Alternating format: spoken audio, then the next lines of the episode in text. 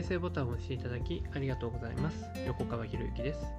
このチャンネルは何者でもない人が人も仕事もお金も引き寄せる何者かに変わるための魅力のヒントをお届けしています。今回のヒントはアイデアを引き出す睡眠の使い方。まあ、なかなかね解決できない問題を抱えていたり先が見えないようなね問題だったり、まあ、抱えてることはねいろいろあるかと思うんですよね。でそれを睡眠を使って、まあ、アイデアを引き出すっていうね、まあ、そのアイデアを引き出す睡眠の使い方について今回はお伝えをしていきます。でまずやってほしいのが、まあ、今日いきなりね、まあ、やろうと思えばできるんですけど、これね、よく朝がポイントになるんで、ここまでちゃんと押さえておいてほしいなと思うんですけど。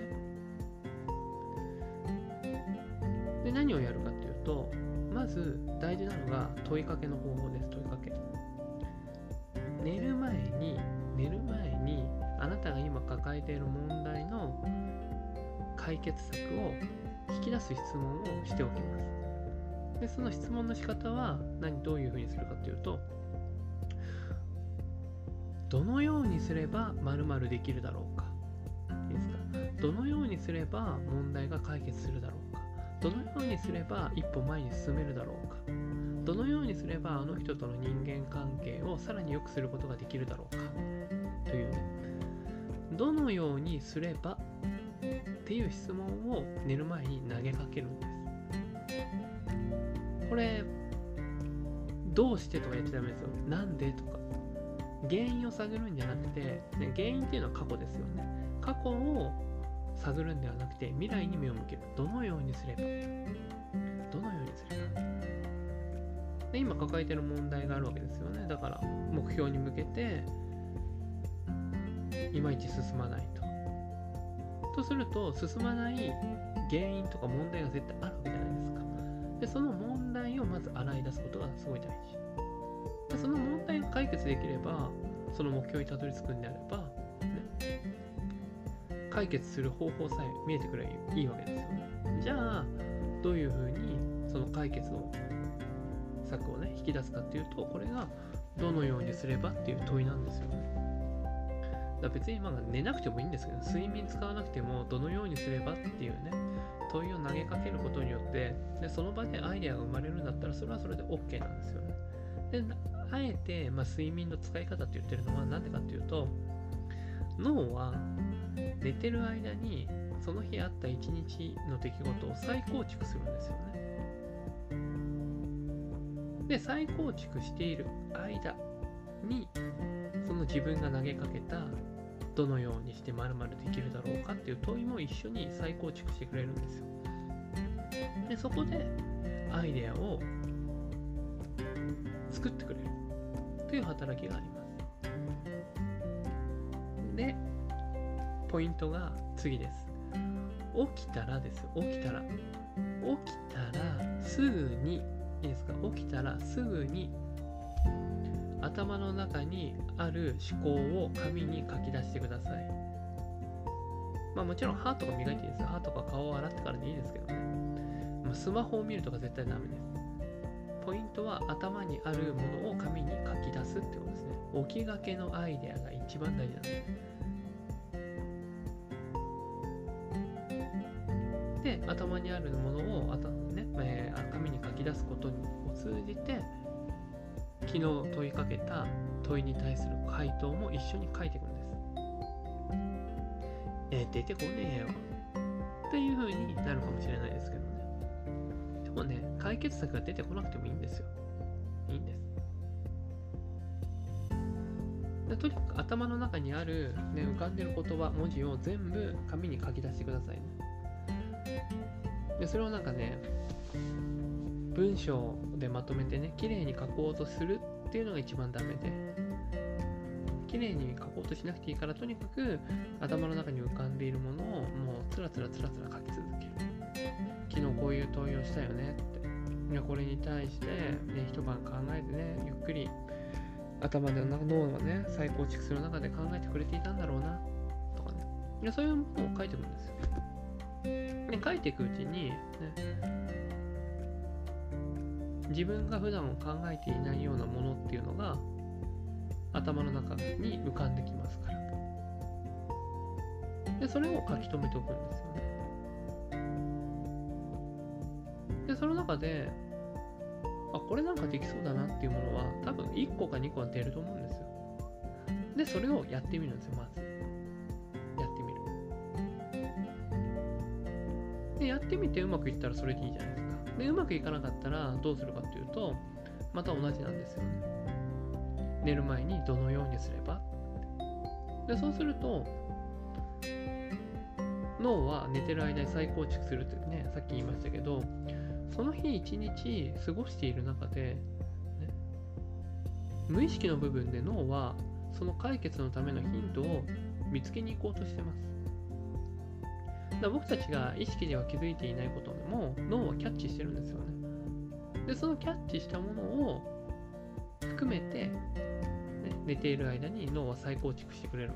け。ですでまた同じように寝る前に問いかけをしてでそして睡眠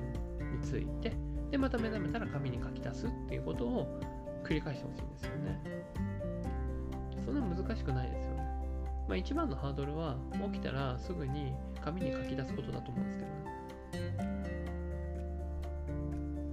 これを繰り返していただければ思ってもいないようなアイデアって結構出てくるんですよね。あと頭も整理されるしね。アイデアを引き出す睡眠の使い方っていうね、まあ、今回ね、お話をしてきましたけど、アイデアって別になんか、降ってくるものでもある、まあ、降ってくるものではあるんですけど、なんかそれを待っていては来ないんですよね。待っていては降ってこないんですよね。常に何かしらの形で脳に問いかけておかないといけない。そうすると脳は、ね、その問いに対する回答を拾いに行こうと動いてくれるんですよ。無意識のうちにね。で、よく、なんだっけ、あの人の名前なんだったっけ？いや、全然思い出せないんだけど、あの芸能人の名前なんだっけとか。ってあるじゃないですか。いや、思い出せねえな。まあいいか、みたいな。ってなった時に、あ、広瀬すずだとかね。あ、小栗旬だというふうに突如思い出したりするわけですよ。ということは何をやってるかっていうと脳は脳は自分が意識してない間もその投げかけ方投げかけた問いに対しての回答をずっと探し続けてくれてるってことなんですよね。とした時にですよポイントはねなんでどうしてってやっちゃいけないのかっていうとどうして〇〇だろうって言ったらもう制限ないじゃないですか。永遠にその脳のねあのキャパシティ使っちゃうわけですよね、まあ、パソコンで言うんだったらもうメモリがこういっぱいになっちゃう状態どうしてとか質問しちゃうとだっていっぱい答えが出てきちゃうからでその答えが出てきたものに対して大体まあそういうねどうして〇〇なんだろうって言ったらネガティブなことばっかり出てくるじゃないですか。だからそれが自分の中で反数されちゃうんですよ。でそういうのが繰り返されるとああ自分ってやっぱダメなやつなんだなっていうふうに自分を傷つけることになっちゃうからだからどうしてっていうのは使わないってどのようにすればって。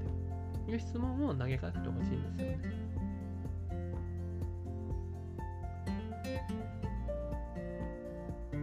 でこういうことを繰り返しているとアイデアっていうのがどんどんどんどん生まれてくる脳になっていくって。で人の話を聞いてる時にもあこれ使えそうだなっていう風にキャッチできるような脳の作りになっていくんですよ自然とねでそのポイントは一番のポイントは何かっていうとどのようにすれば？っていうこの問いですからね。どのようにすれば？もう何回も言いますよ。どのようにすれば？なんだろう。どうして私は継続できないんだろうってね結構ね自分に問いかける人多いんですけどどのようにしたら私は継続できるんだろうか？どのようにしたら私は継続できる人間になれるんだろうか？っていう、どのように？っていうふうに質問を投げかけていくって。これだけで全然変わってきますから。で質問を投げかけるときは未来に向けて投げかけていく。そして脳は寝てる間も動いてくれてます。でその力を信じるんですよね。でその力を信じて睡眠についてでゆっくり寝るぐっすり寝るそうすると朝目覚めた時にアイデアが思いついてたりとか理解できていなかったことが理解できていたりみたいなね。まあそんなことが起きてきますんででそれを紙に落としていくんですよね。で紙になんで紙に書き出すんですかってよく言われるんですけどパソコンやスマホでもいいんですけどパソコンやスマホだとあの思考が早すぎちゃうんですよね。思考が早すぎでゆっくり考えられないですよ。ゆっくりじっくり考えるためにも紙に書き出すっていうことの方が僕はおすすめだし実際あと手を使ってる方がねペンを使ってる時の方が脳にたくさん刺激を与えられるっていうね、まあ、脳科学の研究もありますからね。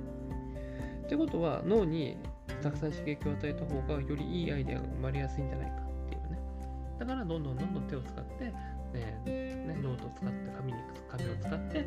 その自分の考えていることを文字化していきましょうね。という、まあ、そういうお話でございました。ぜひ使ってみていただけたら嬉しいです。はい、今回は以上になります。このチャンネルでは一人一人が大切な人を幸せに導く世の中にするため